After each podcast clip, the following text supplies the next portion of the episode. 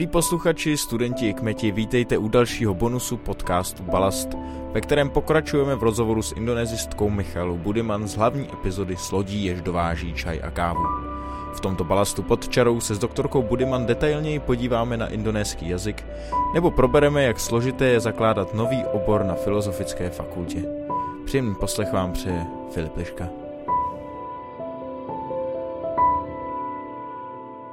Těžištěm vaší práce je také výuka jazyka.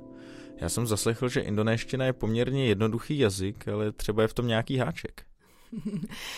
Indonéština je zvláštní v tom, že to je jazyk, ve kterém je zásadní rozdíl mezi mluveným hovorovým jazykem a mezi spisovným jazykem. Pokud se chcete naučit hovorovou indonéštinu, tak když uh, budete v Indonésii a budete se bavit s lidmi na ulici, na trhu, tak se ji naučíte za pár měsíců, když budete hodně šikovní, možná i za pár týdnů. Ale potom ten jazyk, který uh, tady se snažím já vyučovat, to znamená ten, ten správný, ten jazyk, který se používá v médiích, v politice, na univerzitách, tak ten úplně tak lehký není. V indonéštině figuruje celá řada afixů, a které právě v tom nespisovném jazyce nemusí být použity. Jo, což je zvláštní, že on, ten jazyk funguje i bez toho, ale prostě vypadáte trošku jinak, než když ty prefixy a sufixy používáte. Takže studenti vždycky říkají, nebo že se doslechli, tak jak říkáte vy, že indonéština je lehký jazyk a já vždycky s lehkou nadsázkou říkám, že když ten semestr začne v říjnu, tak do Vánoc vás přesvědčím, že to není lehký jazyk.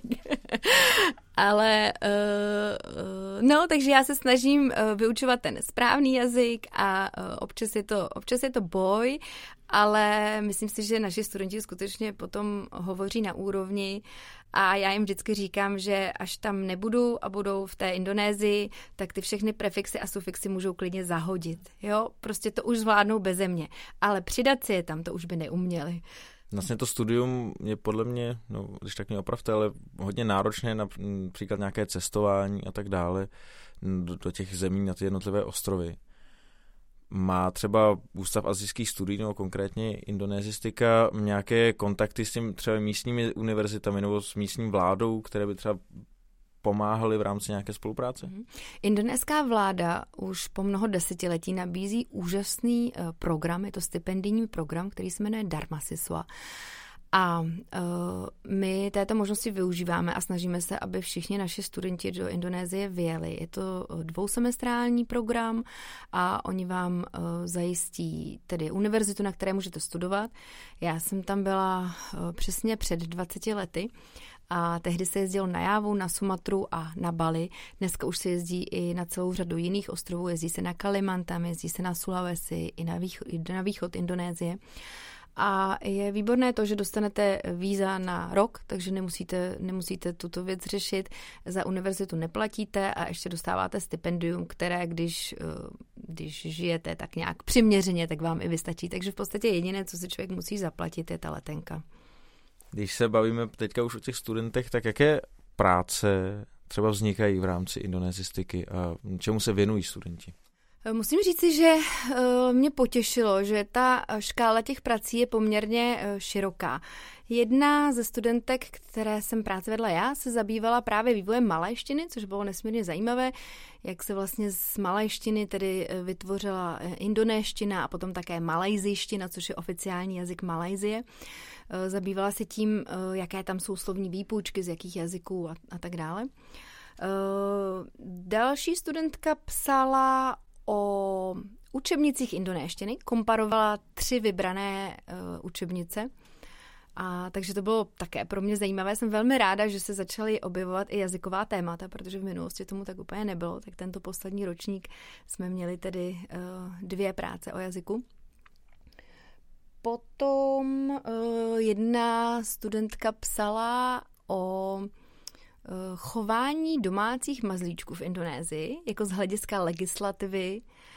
A potom jedna psala o startupové společnosti Gojek, která v Indonésii zajišťuje v podstatě úplně všechno, od dovozu jídla přes bankovní poradenství, různé, různé služby a Tak to bylo také zajímavé, že to bylo jako z oblasti ekonomie. A jedna psala historické téma o prvním prezidentu Sukarnovi. Ještě opět připomenu, že vy jste u nás na fakultě obor indonézistiky zakládala, respektive znovu zakládala. Jak složité je založit obor na filozofické fakultě? Bylo to těžší, než, než jsem si původně myslela, že to bude. Snažila jsem se udělat tak, aby ten obor byl, byl moderní a aby tam byly vyučovány věci, které potom těm studentům budou užitečné v tom praktickém životě.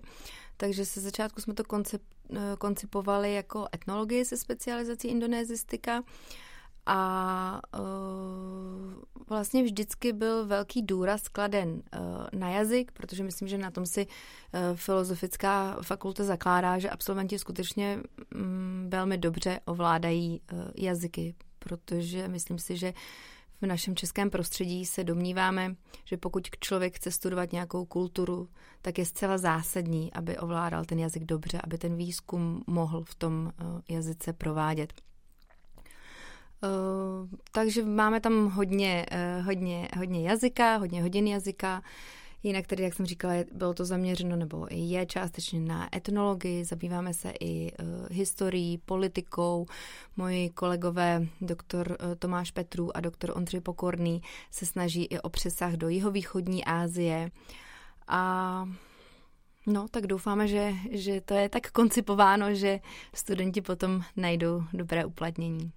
Indonésistika vlastně funguje v rámci poměrně nově sformovaného Ústavu asijských studií, který sdružuje asijské obory jako koreanistika, japanologie, tibetanistika, vietnamistika, řadu dalších. Indonésistika se k nim podle nové akreditace přidává tento akademický rok. Tak jaké máte očekávání? Já doufám, že budu schopná zase vychovat další uh, schopné a spokojené studenty. A v té nové akreditaci se objevují nějaké společné předměty, jako je třeba myšlení Asie nebo reálie Asie, takže možná si ti noví indonésisté lehce rozšíří obzory.